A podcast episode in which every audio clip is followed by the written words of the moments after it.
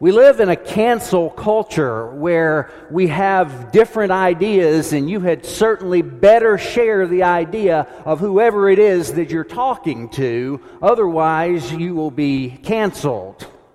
Friendships have been canceled, business relationships have been canceled. You better watch out. People hold very strong opinions and don't want you to deviate from their understanding. Truthfully, the Pharisees and the Herodians were not exactly on friendly terms with each other. The Pharisees and the Herodians were, in fact, in some ways, in competition with each other. The Pharisees and the Herodians believed different things, but one thing that they believed was that if they could get Jesus on one of their sides, they could do away with him for the other side would successfully cancel him. And so the disciples of the Pharisees and the Herodians come and they say to Jesus, Choose a side. Which one of us are you going to agree with? Now, there are two different philosophies at work here. The Pharisees are a religious sect. They're respected by the masses, and they have, they've come up with this impressive accumulation of interpretive tradition that if you want to be a Pharisee, or if you want the Pharisees to like you, you had better go along with what they think.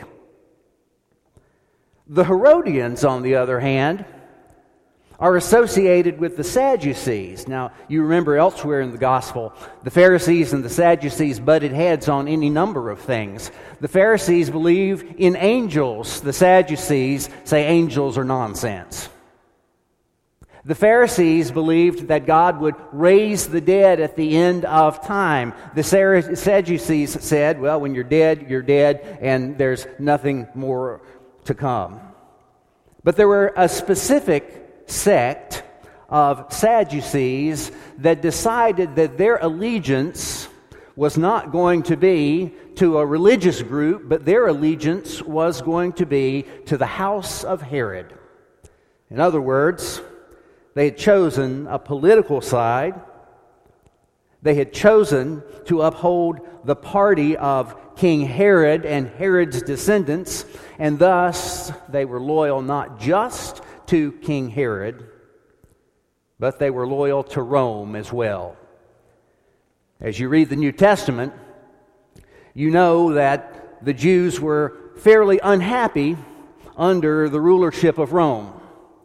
They had always enjoyed, not always, from 1000 AD to about 586, B, I'm sorry, from 1000 BC to about 586 BC, they had enjoyed autonomy. They'd had their own king. They had been a, a force to be reckoned with in history.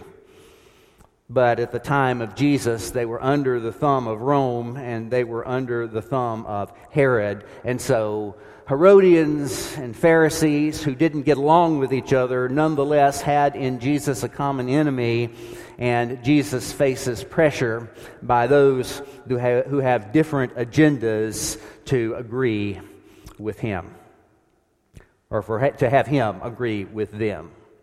So the issue that presents itself is actually a fairly simple one. Jesus, do you think it's right to pay taxes to Rome or not?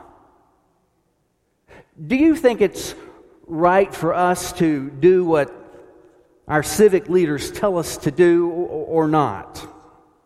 Now, if Jesus says, go ahead and pay taxes, the Pharisees are going to get all bent out of shape. And the masses follow the Pharisees. And if Jesus says, go ahead and pay taxes, we're just a part of the Roman Empire, the Pharisees may turn public opinion against him. But if Jesus says, don't pay taxes, the Herodians can go in and report Jesus as a traitor.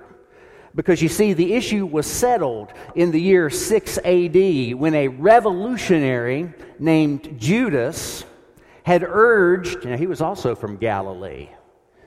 Think about all of these folks from Galilee that, that are causing trouble, at least according to the civil authorities. In 6 AD, this, this man Judas from Galilee had said, Stop paying taxes, and it had been determined that the non payment of taxes was, in fact, an act of rebellion against the empire and was considered to be revolution in the eyes of the government.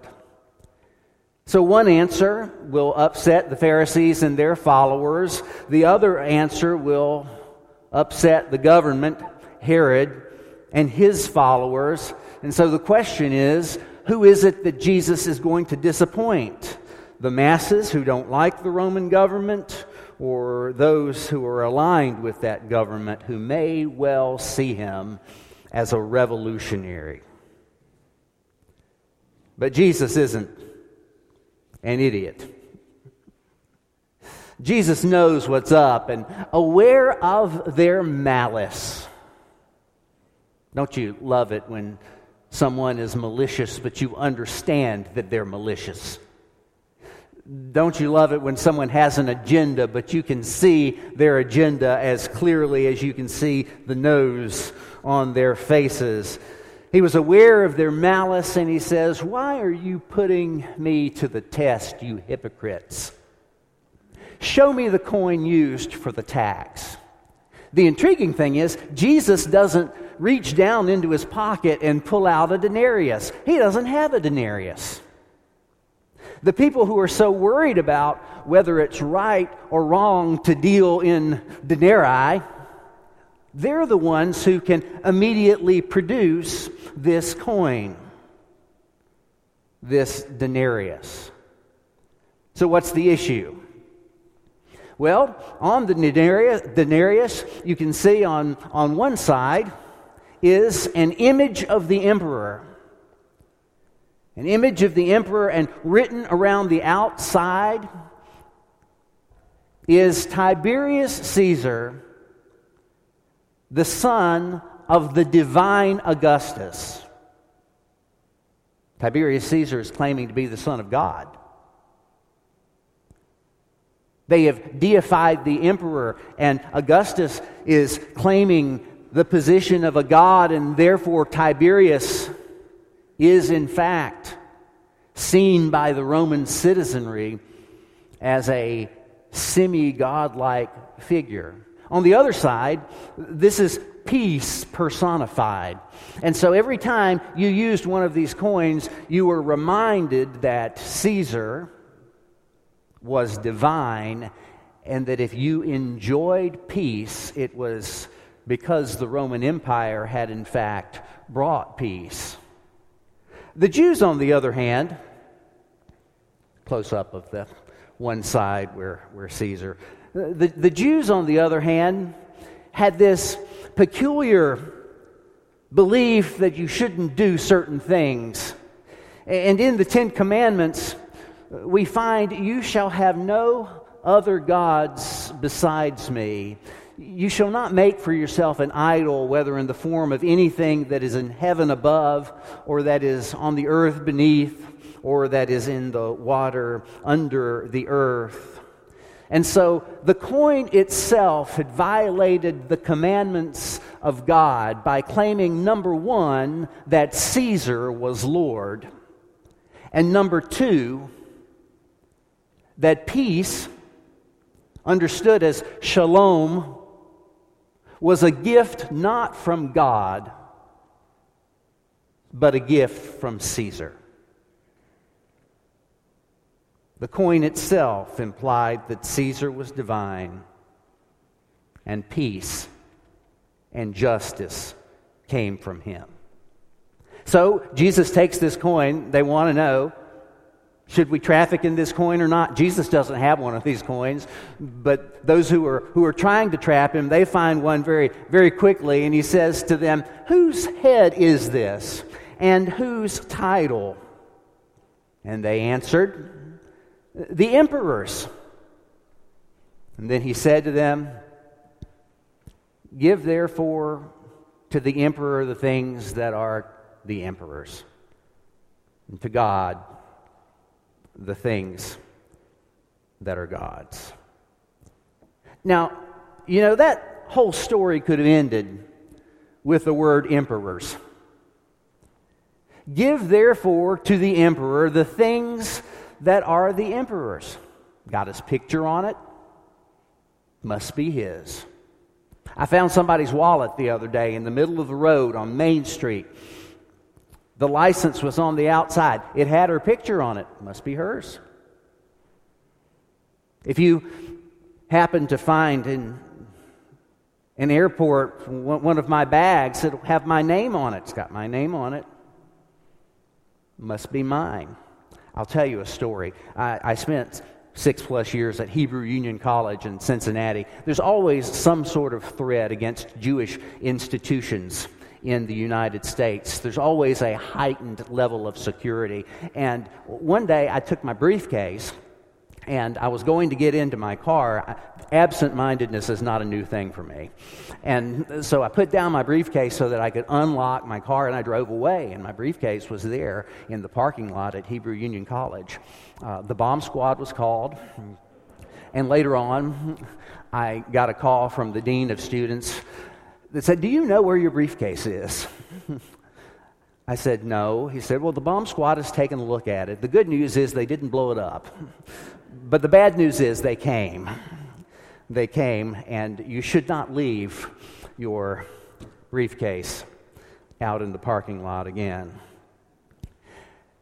It could have ended there. Give therefore to the emperor the things that are the emperor's. He's answered the question that they asked him. He said, Looks like it belongs to him. Go ahead and give it to him. That's the crux that comes next. The crux is the image describes to whom something belongs. The crux is that additional statement that he didn't have to add. Give to the emperor the things that are the emperor's, and give to God the things that are God's.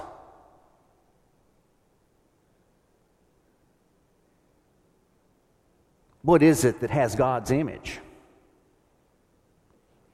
Well, let's start here in Matthew chapter 22 and let's press the rewind button and we press the rewind button on, on, a DVD player or Blu-ray. You can press it several times. It goes eight or nine times as fast as it, as it would. And you can get all the way back to the beginning and we can find. So God created humankind in his image. In the image of God, he created them. Male and female, he created them. In all the world, there is one thing that bears the image of God. Oh, God is creative beyond imagination. You can look at the armadillo or the aardvark. You can watch stingrays swimming in the ocean. You can see flocks of birds flying south for the winter. God is just extraordinarily creative, but in all of creation, in all of the varied wonder that we see around us, only one part is described as being created in the image of God, and that is you, and that is me we are created in the image of God. And in you, I see strength, which reminds me of God's strength. In you, I see creativity, which reminds me of God's creativity. In you, I see a pursuit of justice and righteousness, which reminds me that God is just and righteous. In you, I see a love for others that gives of itself, which reminds me that God's love for others gives of himself. There's an interesting thing about the emperor's statue. So you can go in museums around the world and you can find statues of these emperors. These Roman emperors, because there were so many of them made, there was practically this factory that's producing them, it seems, by how many of them are made. And that's because in every Roman colony, in every Roman settlement, there was a picture, not just a picture, but a statue of the image of the emperor. And that way, every time you went to buy or sell something, you had to pass by this statue of the emperor. And if you were thinking to yourself, we're going to rebel against Rome, you probably had to make plans right there in front of the statue of the emperor. Wherever you went, you knew that Caesar was in charge because his image was there. Dear Christians, if you and I bear the image of God when we leave this church this morning, wherever we go and whatever we do, we bear witness to the fact that God is sovereign over the world. We bear witness to the fact that God so loved the world that he sent his Son, who sends his people into the world.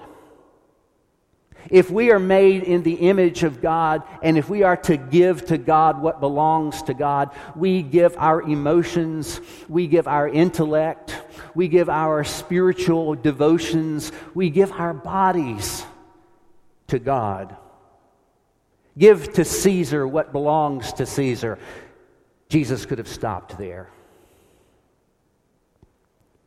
But give to God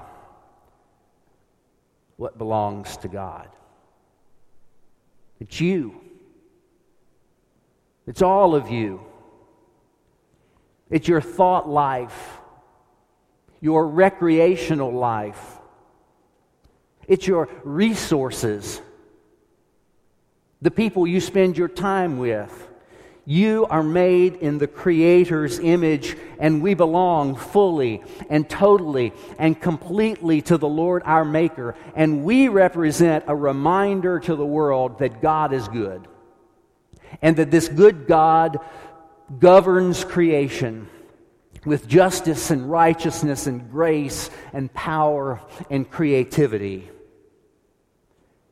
Give to Caesar what belongs to Caesar and give to God what belongs to God.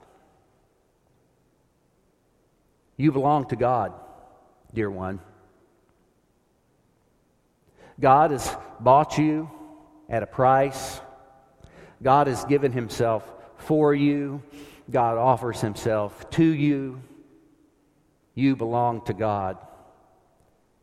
And in some way, as we leave this place, wherever it is we go, we are little statues, reminding all of creation that God is good and God is sovereign and God controls this universe of which we are part. We are those little statues that remind all of creation, from the birds and the trees to those that we interact with that there is a God in heaven to whom we must give account and whom we serve because we are in his image. We are in some way like him. And by his grace, as we grow in holiness, our image becomes more closely aligned with the image of God in Christ Jesus. We're going to sing a hymn. It's a hymn that reminds us that God calls us to surrender all of ourselves our hearts, our souls, our minds, our strength, our attention spans, our thought life God intends for us to surrender it to Him as we give to God what belongs to God. In the name of the Father, and of the Son, and of the Holy Spirit. Amen.